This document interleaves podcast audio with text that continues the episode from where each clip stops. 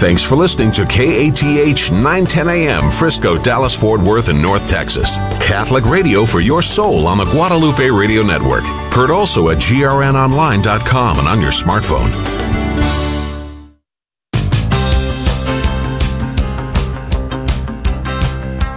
Live from the KATH 910 AM studios in Las Colinas and broadcasting across North Texas on the Guadalupe Radio Network.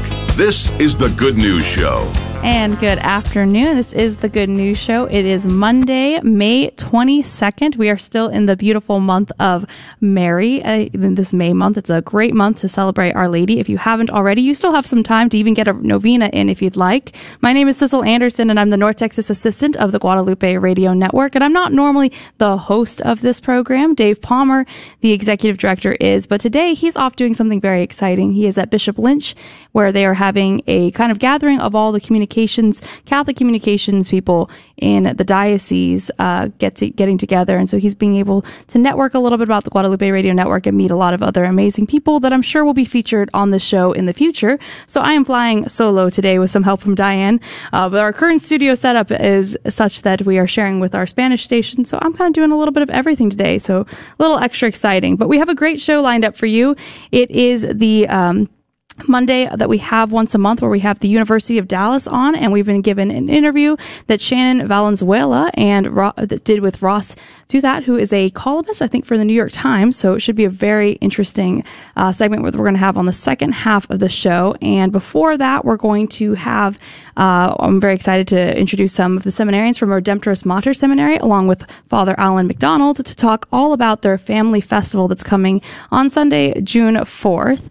And we're going to talk all a little bit about Redemptoris Mater Seminary. If you've never heard of them, uh, it's a really, really interesting uh, way for men to get into the priesthood. So learn a little little bit more about that and also mark your calendars for that June 4th date. Uh, before all of that, we have a lot of things going on at the Guadalupe Radio Network actually in the next couple of months. Uh, firstly, for here in North Texas, we have our summer speaker series that's happening on Thursday, July 20th with uh, our very special guest, uh, Father Bill Casey from the Fathers of Mercy. He is going to come and speak with us that evening. If you've never gone to the Summer Speaker Series, it's a lot of fun. We do it at the Frontiers of Flight Museum in Dallas. So it's a very cool venue. You've got airplanes all around you and you get to hear a fantastic speaker while enjoying some wine and hors d'oeuvres. And tickets are actually on sale right now. I'm not sure if we've sold any yet. I have not gotten an email to come through. So if you want to be the very first person to buy tickets for the Summer Speaker Series, you can go to summerspeakerseries.com, summerspeakerseries.com, and there'll be a button there that'll say buy your tickets here and you can get those. And hey, maybe if you do it during the show, you'll get a shout out as the first person to buy tickets for this year. So Thursday, July 20th at the Frontiers of Flight Museum, uh, we're going to have this beautiful evening with Father Bill Casey, and we're also going to honor our Transmitter of the Faith Award recipients, which I'm trying to remember now if Dave and I have mentioned this on the air. So I'm going to hesitate and not say that in case Dave wanted to be the one to make that news, but it's a really very, deserving person. So, uh, looking forward to that. So, summerspeakerseries.com. And also, we have our Shareathon coming up pretty soon in June. Uh, and so please mark your calendars for that. We do have some volunteer opportunities as usual. We have the call center one day of the week where we have volunteers come in and answer calls from our donors. This is something that we do four times a year to keep Catholic radio on the air. And uh, volunteering is actually a lot of fun. At least I think it's a lot of fun. We have good food, uh, usually a little bit of wine too, and you get to talk to people who are really passionate about their faith in Catholic radio. Uh, so Thursday, June 15th is our day that we have volunteers come here to our Las Colinas studios you can sign up for the 7 a.m. to 1 p.m. Uh, session or the 1 p.m. to 7 p.m. session. You can email us kath at grnonline.com if you want to volunteer for that. And also just mark your calendars to make a donation during that time. We really appreciate it. Summer months can be a little bit rough uh, for a lot of nonprofits, so we appreciate anything that you can do.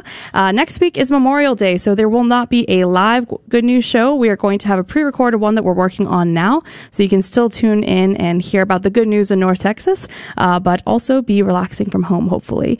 Um, I actually have an exciting thing that I get to do this weekend. I'm going to go to the Blessed Stanley Rother Shrine. I'm very excited about that with my young adult group. So hopefully, sometime in the future, I can update about that. Uh, kind of cool to have uh, a blessed um, and hopefully future saint uh, on his way uh, very close to home in Oklahoma City. So, uh, looking forward to that. And without further ado, I would love to introduce our guests for this first segment. They're all sitting in front of me here. I have, of course, Father Alan McDonald, who set up this interview, at, who is uh, at the Redemptoris Mater Seminary. Uh, Father, first off, I would like to say welcome to you. How are you doing? Um, I'm doing very well, thank you, and thank you for uh, having us and helping us, as always, um, with your support for the seminary and for the festival. Yes, absolutely. We're always excited to have you all in, and we're so thankful that you uh, keep us up to date with all the things that are happening at the seminary. Uh, so, first off, can you talk a little bit about your role um, at the seminary and how long you've been here in Dallas? Well, I'm the the vice rector uh, of the seminary. Father Fernando is the rector. Um, the seminary has been opened uh, for 19 years. Uh, next year will be our 20th uh, anniversary the 19 years is very uh, important because it's kind of connected also to the last ordination we just had last Saturday. The bishop ordained uh, eight young men, and one of those young men was uh, uh Father Juan Esteban, who's the 19th to be ordained from the seminary. So 19 years and wow. the 19th uh, priest to be ordained for the Diocese of Dallas. So my role is part of the formation uh, to help Father Fernando to organize events such as the Family Festival and other kind of fundraising events and and to help um, with the, uh, the connection with UD and all the formation and with the diocese and all the other work that we have to do there. So yeah, absolutely. And I'm going to ask you to explain kind of what is different about Redemptoris Mater Seminary in just a moment. But I'm th- really glad that you mentioned about the ordinations. I meant to mention that that there was quite a few this last week. Um, well, yeah, you, you, said that there were the eight men from the Diocese of Dallas. So congratulations to all of them. And actually, one of them is Father uh, Kevin Kolker, who is. Uh, uh, Paul Coker, who is co-hosts the show here on uh, Guadalupe Radio with Jeff Scheffelbein's brother. So very exciting for all of them, and also the Fort Worth Diocese uh, ordained three young men as well. So uh, very big weekend for vocations. So it's very very um, perfect that you all came in. So uh, Father Alan, can you talk a little bit about Redemptoris Mater Seminary? In uh, it's kind of a little bit unique. There's a unique aspect to it. Well, the seminary is uh, both diocesan and missionary that all the vocations uh, are international and they're connected uh, through the neo-catechumenal way that there's this kind of post-baptismal formation to mature in faith, similar to the uh, RCIA, uh, to the uh, primitive catechumenate of old. And this formation prepares them uh, to mature in faith. And in this uh, participation or this formation in maturing in faith, it brings us to a dialogue with the Lord. And part of that dialogue is, what is my vocation? Mm. So what happened in, since the 1960s, when, since the Neo Catechumenal began, a lot of vocations were, were coming out. So in 1988, through the encouragement of Pope John Paul II, the seminaries were uh, first founded. Since then, 122 seminaries have been founded around the world. And so the seminary here in Dallas was founded in 2004. So Bishop Grahmann opened the seminary here and we have 27 young men uh, training. And, and so what happens is that we go to a meeting in Italy, and then in this uh, meeting, in this retreat of four or five days, uh, in the end, we put our name in a basket to offer ourselves to go anywhere in the world, and they take it by lot. So they say, okay, you go here, you go to uh, England, you go to Israel, you go to Rome, you go to Dallas. and that's what happened. So I got uh, sent here in 2008 in 2011, I was ordained for the Diocese of Dallas. Oh. And since then, we've had uh, another 18 other priests ordained, all working in the Diocese of Dallas in different various parishes, like St. Jude's in Ireland, St. Patrick's, uh, which was my first assignment. But we have now Father Adam there, Santa Clara, uh, St. Augustine. So we got them, everybody working uh, for the diocese, but also a missionary. So we always have also the possibility to go anywhere else in the world where there is a need. Mm. And so uh, and this is our the spirit that we have, so that we don't get kind of set in uh, in root, we get rooted here mm. or rooted in wherever, because always the temptation is to get rooted in the things of the world. And in the end, once you get rooted, instead of serving the people, the people serve you. Right. And so this idea that we have that is always to be in movement, like the Holy Spirit, right? The Holy Spirit is always in movement, and so this is the spirit of the missionary.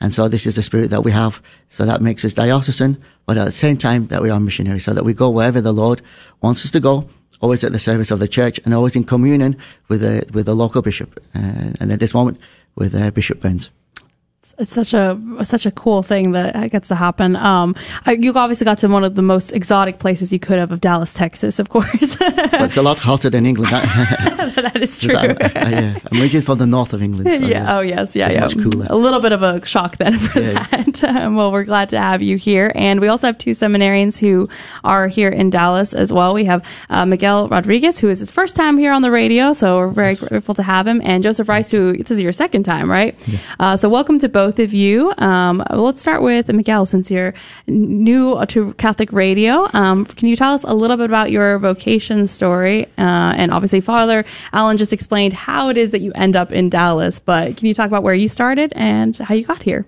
All right, thank you. My name is Miguel Rodriguez, as you said. Um, I'm originally uh, from the Dominican Republic, uh, a little town called uh, Mao Valverde. And um, I mean, I began um, this journey of faith in a small community of the Neocatechumenal Way when I was 14 years old. Then growing up, um, I mean, I had many fears, uh, many doubts, um, mm, and I didn't know what vocation, you know, to to go for. Um, when I finished my high school, I had also many doubts, uh, and then this uh, journey of faith uh, we have the you know, the opportunity to go to youth encounters, um, uh, such as uh, the World Youth Day, uh, you know. But this time it was in a in a national encounter in the Dominican Republic, um, and then mm, there was when you know listening to the preaching, you know, uh, all this. Um, I I mean, the Lord touched my heart. You know, I felt like the Lord was touching my heart and promising me mm, something, you know, bigger than when, when I had it, what I had in mind. You know, um, I didn't have any idea of what to study, uh, what to do with anything. Um, and then, uh, all these questions that I had inside my heart, in my head, uh, the Lord, I felt like the Lord was saying, you know, I have the answer for you in your life. And, uh, and it was when, uh, you know, I, um, the, I, in my heart, I felt like, you know, the Lord is calling me, you know, to, to follow Him, uh, with a promise. And, uh, and nothing, I just went to this retreat, you know, encouraged by catechists, you know, and this faith formation, um, you know, leading me, uh, in my discernment, um, for the vocation, for my life. And, um, and that's when I was invited to go to this retreat that Father Alan was mentioned before in Italy and uh, and there uh, I put my name willingly in a basket to go anywhere, just you know to to explore, to discover, you know, my vocation. And uh, and since then I was sent to Dallas in 2014. Uh, I mean, I didn't know where I was going. that was my first time going out of my country. Uh, you know, many new things, different things, and uh, and full of fear. You know, full many fears in my life um, because uh, I mean I grew up without the uh, without my father. He died when I was two years old, and then you know with my mom and all that, and I was very attached to my mom, to my family, you know, and uh, and to see how uh, the Lord has been doing so many great things, uh, you know, uh, leading me. When I first when I came to Dallas. I didn't know any English, you know. First, when I arrived to the airport, I was like, "Oh man, I don't know what to do." and uh, and then, you know, um, the Lord led me, you know, through all this time uh, to discover the calling, mm, especially opening the doors for me, you know, learning English, uh, then uh, opening the doors for me to start philosophy at the University of Dallas. And now I just finished my second year of theology at the University of Dallas, the MDiv program, Master of Divinity. And so many beautiful things that the Lord has been showing, you know, opening ways um, for the vocation and with many many difficulties, many struggles, many fears. Uh, you know, like any any other vocation, you know, when you are looking for for an answer, for you know, for a path in your life, the definitive path, and to see how Christ has been faithful, and that's what I have been experiencing in the seminary. You know, uh, uh, in a in this formation, you know, meeting, encountering many families. You know, they pray for us, they support us. For me, this is a great um, part of the formation. You know, to meet many families uh, with their children. Uh, you know, and also they come to support us at the seminary. Also, many families that support us, volunteers. You know, they help us uh, in the in the in the formation, especially with the festival which is a, a, a, a major uh, event in our seminary, you know, to raise funds for our seminary because we, we get, we get a, a, a, great support from the diocese. You know that there are two seminaries in the Diocese of Dallas. Mm-hmm. It's Holy Trinity, Redemptoris Mater. And so, um, I mean, it's a lot for the diocese. We are 27 seminarians. Uh, apart from Holy Trinity, that there are other, you know, 7, 27 or 30. And so, you know, for us, this is something, you know, also to, um, is a great help, support, because the diocese, the diocese cannot cover everything, you know.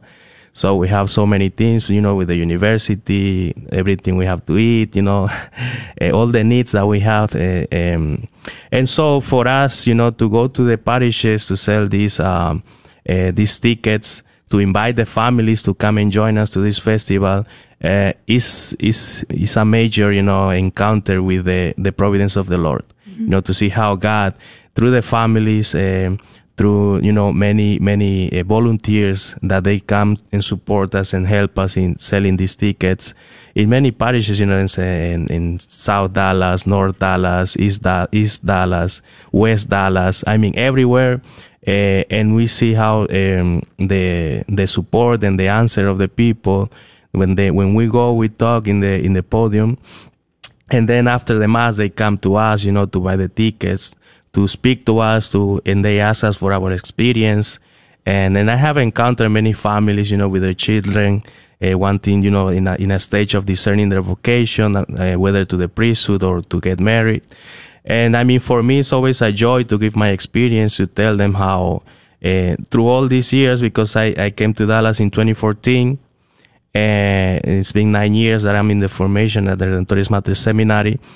And, and to, at the stage that I am right now that the Lord has me, uh, for me it's a joy. Uh, it's a great joy because uh, it's something that I never, I never force, I never foresaw in my life, you know, to be in a seminary, to be in the formation and, and everything the Lord has been giving me, all the joy, all the joy, all the um, mm, the love, you know, in the midst of sufferings and difficulties and doubts, you know, because we, I mean, it's it's not that we are already like definitely we have the answer. No, the Lord little by little, you know, He acts and He He He talks to us through the events and through all that we experience uh, in the life of the seminary and the life of the community in the parishes and yeah, that's more or less, you know. wow, that was a beautiful testimony from uh, Seminarian Miguel Rodriguez from the from Redemptoris Mater Seminary, um, and they are in our studio today for the Good News Show uh, to talk about um, the seminary, of course, but particularly the Family Festival that is happening on Sunday, June fourth. We're going to get into more of the details of it, but it's a free admission. It's 10 a.m. to 10 p.m. Uh, 419 North Cockrell Hill Road in Dallas. Um, so we're going to give more details. There's also an exciting um, raffle that's happening with some pretty fantastic prizes. So we're going to talk about that in just a minute. But we've heard from one of the seminarians. I also want to talk to uh, Joseph Rice, his second time being on the air with us. Uh, talk a little bit about uh, your story as well. Uh, feeling the call to join the priesthood. Thank you so much, Cecil. Uh, it's good to be back. Um, well, for me, I'm originally from Colorado. Um, I'm the youngest of seven in my family. And always growing up, the, my family always tried to pass on the faith, no, or pass on some form of what they had received uh, from the church. And also, like Miguel, entering into this um, this way of formation or this um, this Christian post baptismal Christian uh, formation uh, to receive faith, this neo catechumenal way, I entered around um, 12, 13 years old into a small community where I could um, speak, where I could participate more, no, in this in this uh, Christian life, no, of the liturgy of the Word, of the community, of the Eucharist.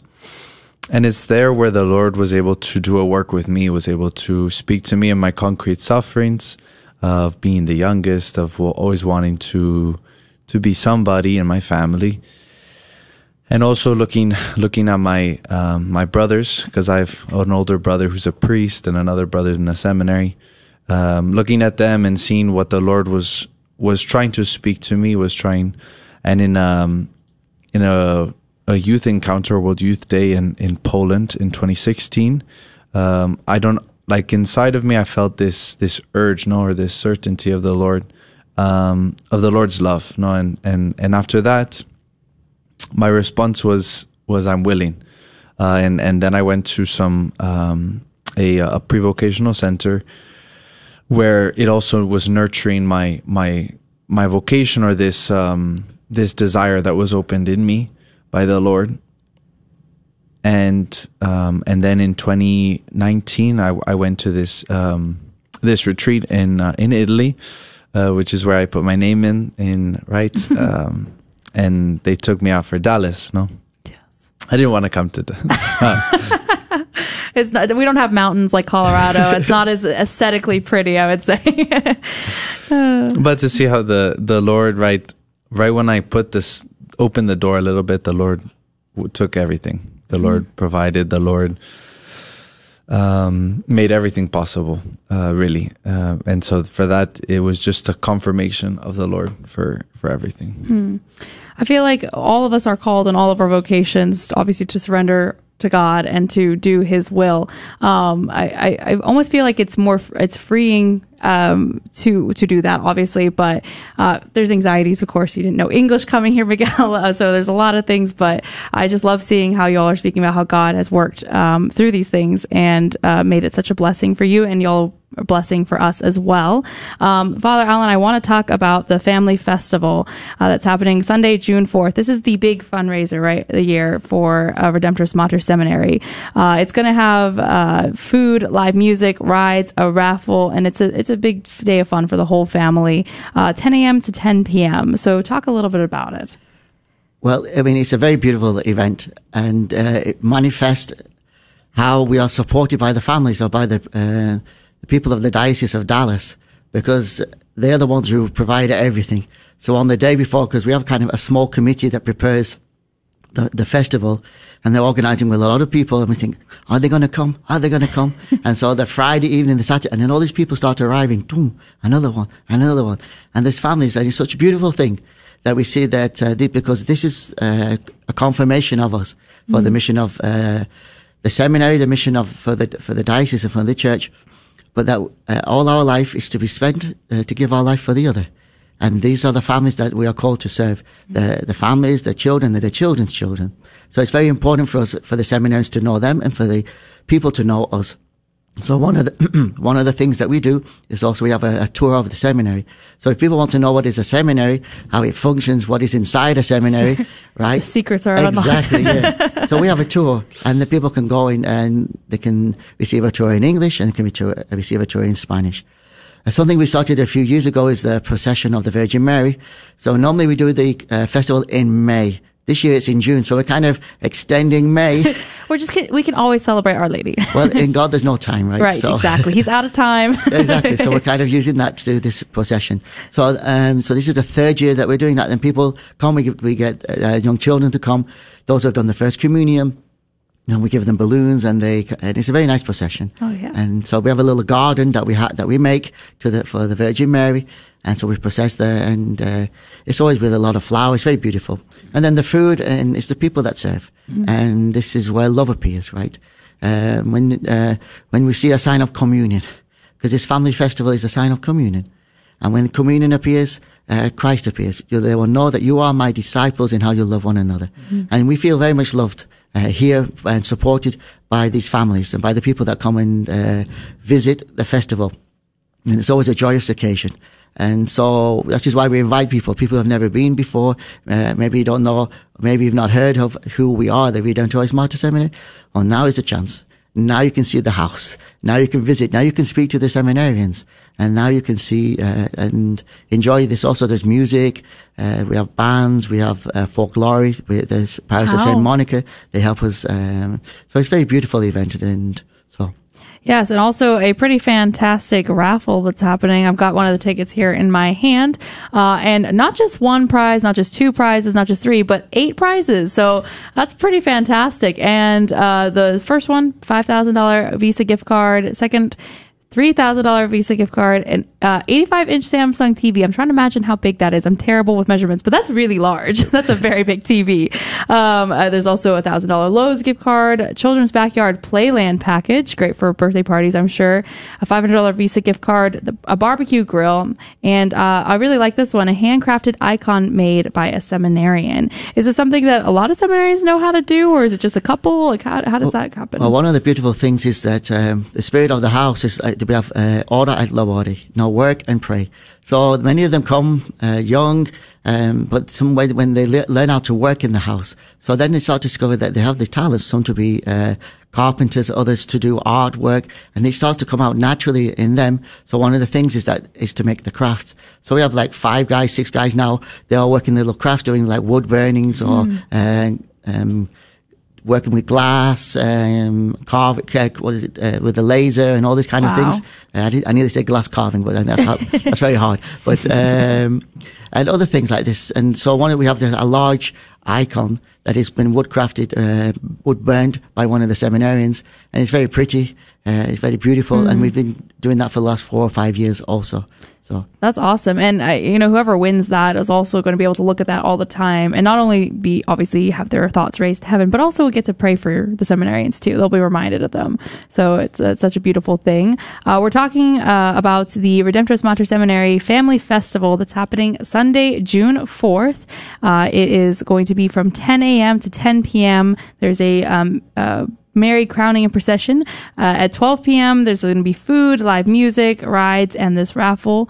And it's a whole bunch of fun for the whole family. And it is at the seminary at 419 North Cockrell Hill Road in Dallas. And it's free admission. And I'm sure when you get there, there's you can just pay for the different individual things. The, yeah. They will buy uh, tokens. So we have token booths. okay. It's very easy. Uh, it's very straightforward. We have two token booths um, that's very accessible. So. Awesome. And we also have, uh, that was the voice of Father Alan McDonald, who is the vice, uh, was it vice, vice rector, rector? vice rector, uh, at the seminary. And we have two of the seminarians here as well, Miguel Rodriguez and Joseph Rice. So on the day of the family festival, what do you all have certain duties that you're going to be doing? Yeah. Yeah. So, um, some of us go and uh, pick up trash, and others the very humble needed, one. You got needed, it has right? to happen. Um, and um, others do uh, do parking. Um, others um, are in inside the seminary booth because we will have a seminary booth where we not only do we have this one um, very beautiful large uh, icon uh, for the raffle, but we do various um, various uh, icons and various uh, crafts that you can you can get. Um, so we'll have a booth there with various uh, artwork and and different things that that can be purchased. And we have tours as well. Um, so as as Father Alan was saying, where where we take the take the people to all the crevices crevices of the house, uh, where they can see. Um, also because w- at least I've seen it. Know this that in the in the parishes or just in the in the faithful um, or in the brothers um, and sisters that maybe they don't know what a seminary is, as Father right. Alan was saying, or or or what uh um what it looks like, or they've never been inside one, or they don't know what um what we do. We just sit praying all day, but there's a lot, um, and so this is a is a way that we, out of the love that we have for our house and for for um, our seminary, we can share that, um, and and then the brothers who come their love that they have for us, they share that with us. And in that aspect, we have this this communion, and we share in a day of of of, of rejoicing, of joy, uh, of fun, and of, of most importantly of communion. Are either of you the ones who help make the icons? Yeah, you I, do? I do. Okay, awesome. Yeah. So you do the car- wood carving ones? I do on glass. On glass. Wow, wow that's glass. awesome. Um, well, we only just have a couple minutes left with uh, you all. Is there anything else about the Family Festival on June 4th that we need to make sure that we mention, or about Redemptoris Mater Seminary that we haven't talked about already? I think uh, one is that we want to express our gratitude for all the people that help us, uh, for your help also yours every year. Uh, you allow us to come to the, to the radio to, uh, to be interviewed and, uh, also for this, later we'll have a Spanish interview too. Yes. So, and, and so we're, so, we're grateful. And, uh, because this brings communion, brings life. And, uh, you're saying about the ordinations, um, they're saying that the church is alive. Mm. And if the church is alive, it's because Christ is risen. right? And this is what we are celebrating. We're still in Easter. People forget. Yes. right? Happy Easter. Happy Easter. Exactly. Happy Easter. And so this is what, uh, why the seminary exists is because Christ is risen. Hmm. And he says, go out to the whole of the world announcing the gospel, baptizing them in the name of the Father and of the Son and of the Holy Spirit. And that is the heart of the seminary, right? And that's why we invite people and we encourage people to pray for us because even though it's a fundraiser, but what's also essential is the prayers. Mm. Because it's, you know, they come many mm. times mm. without knowing English. They've got to study uh, UD and all these many things and the normal uh, dynamics of life, tensions of life, you know, and, uh, and just to, to pray for the seminary, to pray for the seminarians, to pray for Holy Trinity, yeah, because we work in collaboration and everything is for, is for always the good of the mission and the good of the mission of the church. So we invite people to come and see. You know, Christ says that to the apostles, right? They, they go to him, so where are you going, master? Where are you going? And he turns around to them and says, come and see. So we say that to the people, come and see, and you will have a beautiful day. And you will meet the seminarians, and uh, the tours are fantastic, really. And the, the the house is busy all day. It's all day, and it's such a such a beautiful event for us, such a consolation, and a, such a sign of support from the people of God, mm. right? Who um, understand very much the importance of the vocation of the priesthood.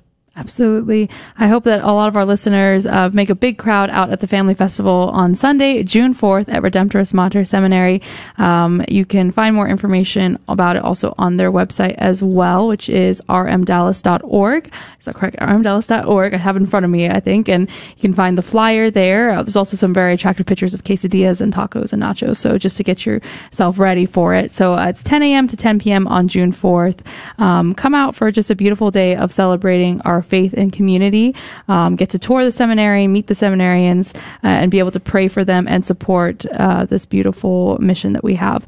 Um, so thank you all so much for coming in. Uh, thank you for coming back, and Miguel, thank you for coming for your first thank time. You. And uh, good luck on the Spanish interview. Now that you can compare both of them and be like, oh, which one was better? um, but uh, so grateful to have you all here in Dallas. Uh, again, the Family Festival Sunday, June fourth, at Redemptoris Mater Seminary. we're going to be taking a quick break, and when we come back, I'll introduce the uh, interview that Shannon Valenzuela did for the UD segment this month. We'll be back with the Good News Show right after this. Hello, this is Steve Gleason, your Wednesday host of A Life Lived Joyfully, presented by the Guadalupe Radio Network. Join us Monday through Friday at 3 p.m. Central, 4 p.m. Eastern, as we begin with the Divine Mercy Chaplet, followed by A Life Lived Joyfully. We're going to explore the call to holiness and the life of virtue. And be sure to call in with your questions during our open line segment. That number is 877 757 9424. That is 877 757 9424.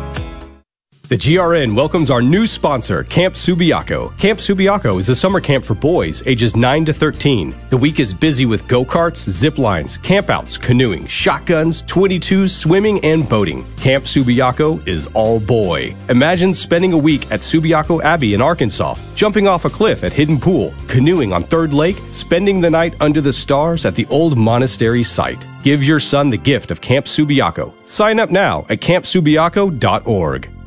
Do you need a new branding strategy that allows you to educate and engage with your local community while building trust and credibility? Decided Excellence Catholic Media offers a very unique branding platform which showcases you as the expert in your industry. Our exclusive publications are open, read, kept, and shared with thousands of readers in communities throughout Texas and nationwide. To learn more about our powerful branding solutions, please contact Doreen Cheney at dchaney at decidedexcellence.com. That's D-C-H-A-N-A-Y at decidedexcellence.com.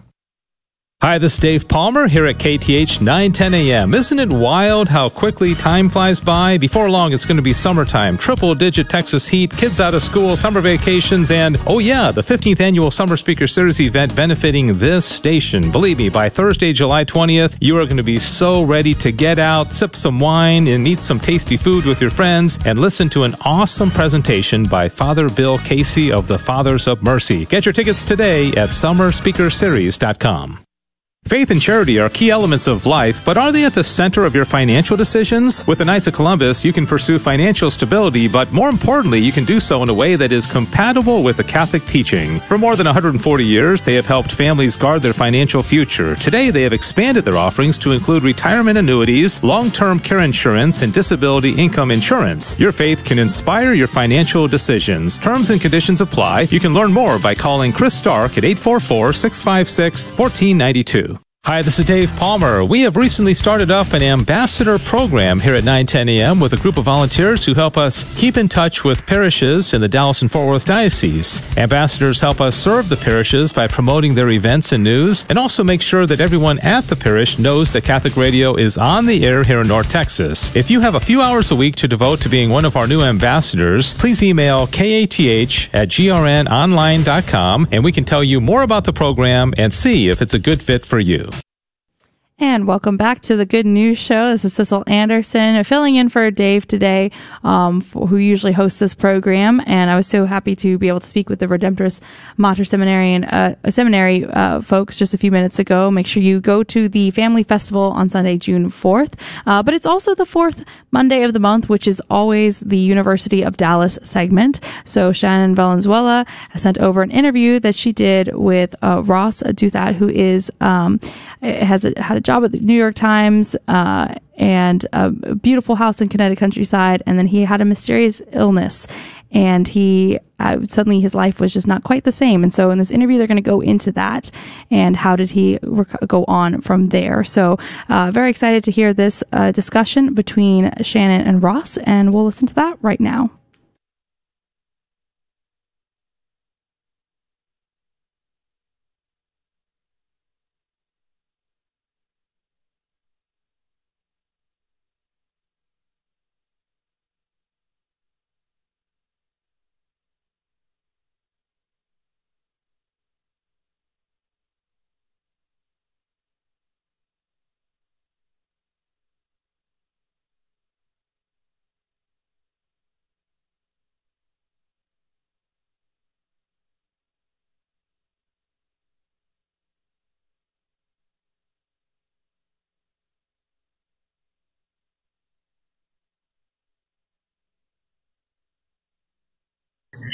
Sure. So the, the nutshell version is that basically uh, in 2015, my wife and I, and then our two daughters, were living in Washington, D.C., uh, where I had lived since college. And we were both from New England, from Connecticut originally.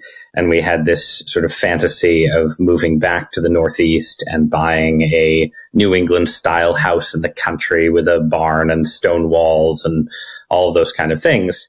Um, and we decided to do it to basically make the fantasy real. And while we were in the process of buying a 1790s farmhouse, um, about an hour and a half from, from New York City in the Connecticut countryside, I suddenly fell ill um, with a very strange set of symptoms, um, just a weird mix of migratory pain, um, you know, problems in every system in my body. It seemed like from my head to my bowels to my muscles. Uh, and we were still in Washington at the time. We had bought the house, but we hadn't yet moved. And while we were there, I basically saw, you know, 10 or 15 doctors in a span of two or three months. Um, and nobody could figure out what was wrong with me. And basically the best anyone could come up with was that I was under a lot of stress and this was somehow some sort of mind body meltdown and I needed to see a psychiatrist or take antidepressants, these kind of things, which I, which I did. Um, you know, when you're feeling as badly as I felt, you're happy to seize on any diagnosis, even if it doesn't seem quite plausible given the symptoms. Uh, so that was sort of the the mystery illness phase, which is something that a lot of people in our society uh, who have chronic illness go through, often for much longer than I did, spending years with you know strange illnesses that they can't get diagnosed. In my case, once we got to Connecticut, once we sort of dragged ourselves to this dream house that now seemed a little more like the Overlook Hotel from The Shining to us. Um, I did, I did basically get a diagnosis because the doctors in Connecticut said, ah, well, you know, this seems a lot like something we see all the time, which is Lyme disease, which is this mm-hmm. illness carried by ticks that is named for a small town on the Connecticut shoreline where it was discovered in the 1970s, but now is, is actually sort of endemic all over the Northeast, down into parts of the South and the Midwest, and there are cases all over the country. So it's sort of a, a fast growing, a fast growing disease, um, and it has extremely weird symptoms. And it's you know you get a tick bite, and then you know it sort of slowly slowly spreads throughout your body, causing havoc along the way. Um, but it's also an incredibly controversial disease because there's this deep disagreement about whether to continue treating it if you take four to six weeks of antibiotics and don't feel better. And most people who have it take that course of antibiotics and do feel better or mostly better uh, and go on with their lives. But let's say 10 to 20% of people are still sick. Uh, and the official CDC view is that if you're one of those people, there isn't anything else to be done um, except wait and hope that you get better. And then there is a large group of sort of dissident outsider doctors who say no you know if people if you treat someone for an illness and they still have the same symptoms afterward they probably still have the same illness and you need to continue treating it. And so that was sort of the a big part of the story of the book is sort of entering ever more deeply into the fringes of modern medicine and um, taking taking antibiotics, multiple antibiotics in weird combinations for long periods of time, doing other stranger things uh, that lots of people, not just with Lyme disease but other illnesses, try, and eventually, very gradually, getting better to the point where you know I'm seven years later, I'm probably in ninety nine to ninety five percent of my prior shape, um, but it's sort of a it's it was a both a sort of brutal, extremely painful process and also a highly educational one about the both sort of the mysteries of illness and also just sort of the weird territory that exists in between firm scientific consensus and um, you know sort of sort of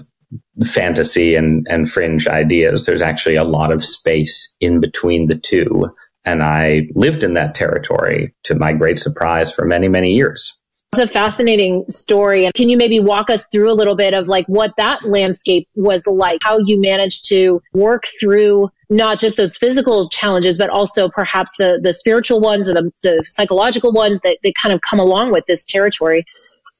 Yeah, I mean, there's just a range of those challenges, right? There's sort of the the basic psychological challenge um, is just you know figuring out how to both sort of maintain your own equilibrium, but also function in relationships, in a marriage. You know, as a father, we had our third child basically just as my, my wife literally discovered she was pregnant the same day that my weird symptoms started. Um, and that you know that kind of challenge is not a challenge that's confined to the sick person themselves yeah. it's a challenge for yeah.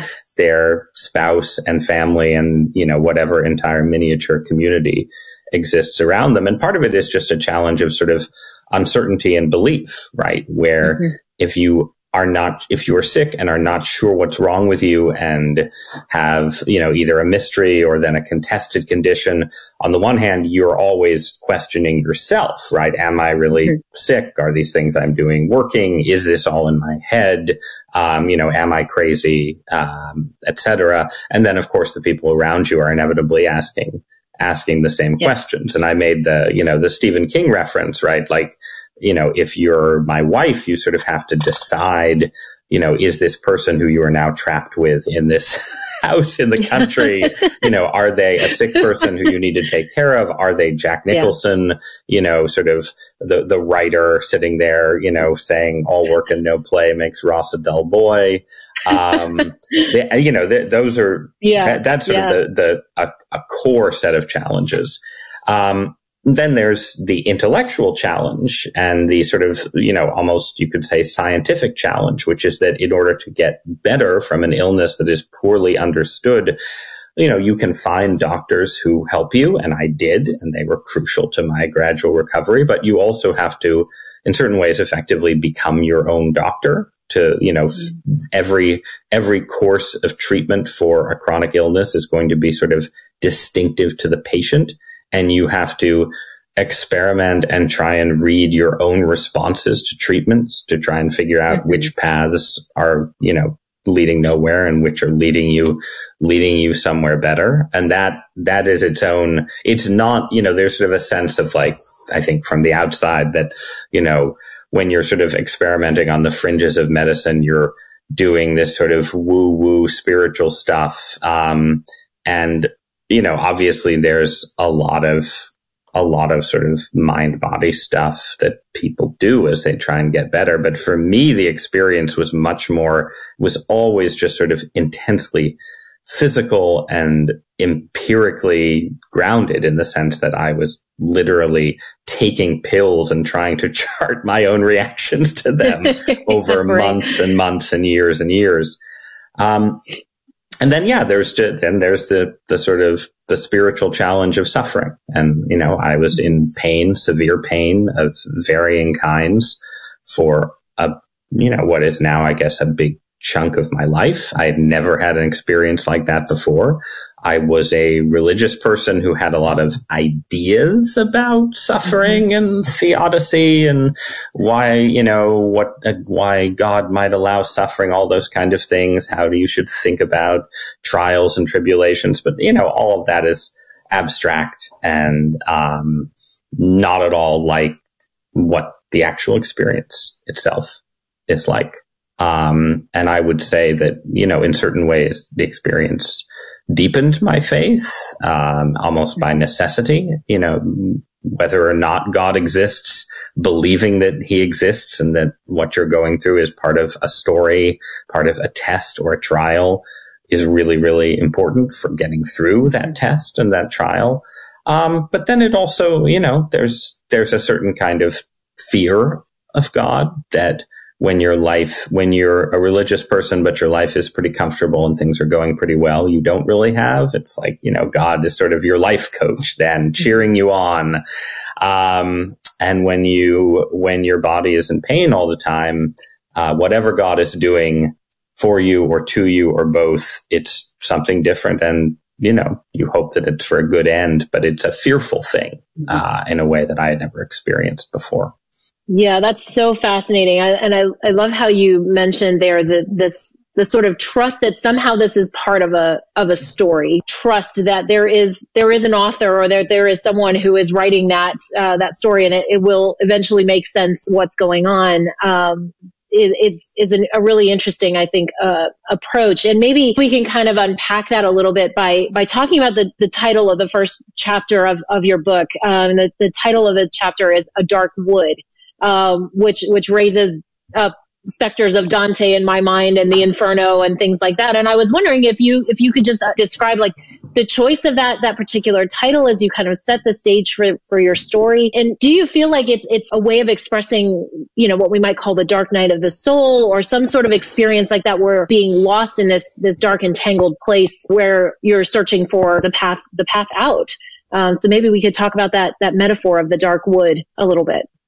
Yeah, I mean, it's it was actually one of the titles I considered for the whole book, um, and worried almost that it was too obvious. but the you know, I mean, it you know, and you're obviously playing on the fact that Lyme disease is a disease of the woods, um, mm-hmm. of the forest. I I think I, I say in the book, you know, that there are sort of fairy tale overtones to the whole mm-hmm. thing. You go into the mysterious forest and come out transformed and you know, I found myself just even watching sort of Disney movies differently once mm-hmm. this had mm-hmm. happened. Yeah. You know, things like The Princess and the Frog or Beauty and the Beast or, you know, the, the Rapunzel in her tower entangled, all of those things they just play they play a little differently when you have actually like gone into gone into the woods Yeah. and, and come out sort of a prisoner in your own in your own body um and and that also I think is one one thing that also makes people skeptical about some of these narratives that they seem too Mhm. too fairy tale-ish. It's like, oh yeah, sure, Mhm. there's a monster that lives in the Connecticut woods, and you know it's going to get you if you aren't careful. That's that's it's too Stephen King, right? It's too much like that. Right. So all of that is in play. Um, I think in in the story and the real the sort of specifics of Lyme disease, this sort of weird link between geography, um, geography and physiology and suffering. Um, and then, you know, this, I mean, this happened to me. I was entering my late thirties, right? It's, you know, how Dante starts it, you know, it's the middle of his life and he finds himself in the dark wood and the straight way was lost. And on a personal level, that was totally how I experienced this. I had had sort of a, a young adulthood of, um, sort of relative clarity. I, you know, I entered a profession and did well in it. I married the woman I fell in love with in college. Um, you know, we, I, I had a dream job at the New York Times, uh, that I got at a, at a ridiculously young age. Um, and things, it wasn't just that things had gone well. They had sort of gone well along a pretty clear path, right? If you'd said Mhm. to me in college, what do you want from your life? What are you planning to do? Um, I, you know, the idea of sort of, of, of having the kind of career in journalism that I'd had would have been the plan, right? And then on top of that, this, this, this sort of personal plan that we were going to, you know, sort of succeed in the big city in Washington DC and then sort of have our, have our r- rural retreat where we could, you know, raise our kids far from the corruptions of the Beltway, right? Like that was the plan Yeah. and and that was and and we did it and i had you know i had this this friend who when we bought the house he was like oh my god you know ross everybody everybody talks about like oh we're going to move to the country or we have this dream and Mhm. you know you're 35 years old and you've actually done it right and and that i Yeah. felt pretty proud of that um and then suddenly you just the path goes away and the plan the plan doesn't just fail it literally leads to total disaster um, incredible stress on our marriage uh, you know physical suffering intellectual mystery um, and a somewhat transformed view of the world um, but but part of it is just you're sort of wandering in places that you wouldn't have spec- expected to be wandering in. And, you know, the other metaphor I use in the book is this sort of image of, of, you know, sort of life and medical knowledge as this kind of house where, you know, you ha- you're, if things are going well, you're up in the HGTV living room, you know, the floor, the floor is solid beneath you. You know, the countertops are, are nice, a little, you know, reclaimed wood over there and some granite over there. And then you sort of fall through the floor into Mhm. these other worlds. And, you know, one world is this sort of basement where, you know, you're in the world of sort of dissenting medicine, but you still, there's still sort of signposts and people who seem to know what they're doing. And you can imagine sort of finding a ladder back up to normalcy. Um, but then even weirder things happen and you go down, you know, all the way down into the, you know, the under basement where you don't know what's going on. It's weird shapes in the darkness and you're just sort of groping around. Um, so those, that too is sort of, yeah, a sort of image I, I played with, but, but yeah, it's a transition from, or sort of a sudden transition from a life where it seems clear what you're doing and where you're going and what you're trying to do to mm-hmm. a world where you really are groping and sort of looking for guides to get you back to the path, but it may be in a, a somewhat different path than the one you were on before. and and it seems like you know anytime we kind of walk through those those places um it is transformative i love i love the the mention of the fairy tales you know like looking at them differently because fairy tales you know they they look very nice when they're packaged as as disney movies but they're actually quite terrifying this transformative um sort of path that these characters end up on and needing to navigate their way to the other side can be quite quite a terrifying journey and so you know i think it's it's interesting that that uh, that sort of meant more or meant differently uh, to you through this experience. And it, so maybe coming back around then to that question about the dark night of the soul or some sort of like a spiritual crisis. You touched on this a little bit earlier about the way in which you transform your understanding of faith and suffering and how do we understand suffering from a position of faith or from a perspective of faith? Yeah, I mean, I think t- I think two things can be true at once, right? It it's on the one hand, it it can be true, and I think it pretty clearly is true mm-hmm. that there is meaning in suffering. That suffering educates you. it teaches you things that you didn't know. It asks you to sort of test your own limits physically and psychologically in ways that ordinary healthy life does not.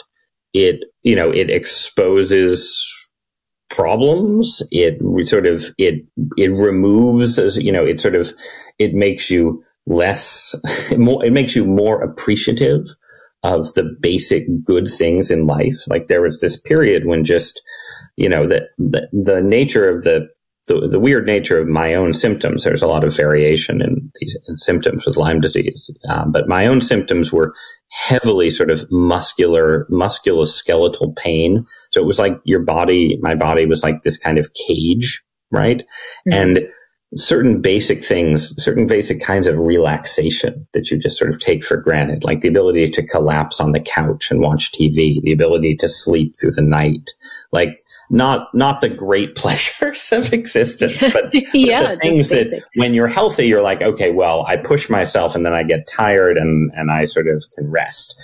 But I couldn't really rest. I couldn't relax. I couldn't lie down with a book, like any of these things, right? So you, you appreciate these incredibly basic things about existence, these incredibly basic features of human relationships, all of these things in a new way. Um, and, and all of that is, in a sense, you know, it, it, it's a kind of, it makes a kind of case for suffering. Like you can, you, w- when you mm-hmm. suffer in some ways, you understand more why a benevolent God might allow it to exist, right? Mm-hmm. On the one hand. On the other hand, suffering is unbearable.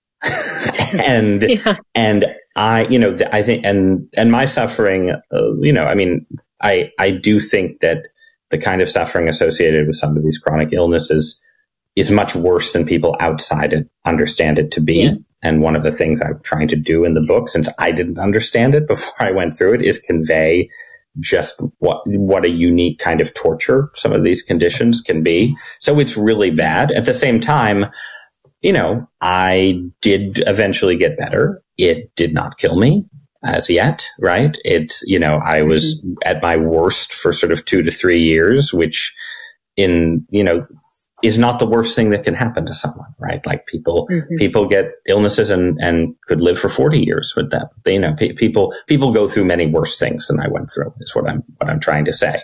And, you know, I can't tell you that had I remained in that place of maximal suffering, that I would have felt that I had learned anything from it or that, that I had gained anything from it. Right. I certainly right. learned something from it, but in order to feel like I had gained anything, it had to get better. Yeah. Right. So, so, and that was sort of the, you know, the, the sum total of my spiritual life in those worst periods. You know, there was no sort of like, you know, prayer as communion with the divine or anything like that. All I did was beg. I went into churches. I went to mass. I, you know, prayed here and there and everywhere. And I just begged for God to make it better. Right. And so I, I, think that there is probably a much a you know a form of sainthood that is absolutely beyond me in which you could achieve a kind of a kind of spiritual and personal equilibrium with a form of suffering that just doesn't go away but that wasn't what mm-hmm. i what happened to me what happened to me was you know at my worst i just begged and then because I was able to get better, I felt like I could, you know, take something from the experience and sort of integrate it into a story about my life and this this situation's meaning within it. Um, but if I hadn't, you know, if I was still as sick as I was four years ago, um, we would be having a very different kind of conversation. Yeah. Yeah, no, and I think there's something something really true about that, right? Every every person's journey through these places um, is is unique to them, and we can learn so much, right, from from hearing about another's journey through these kind of dark places in in life.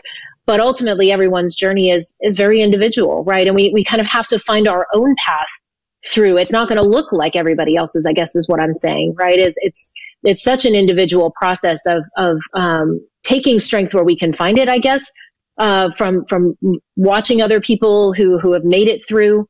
Um, but that we, we ultimately need to find our own, our own path. Did you feel at all like there was a particular model that you were looking at from, from the scriptures or from other stories that you knew that you found yourself gravitating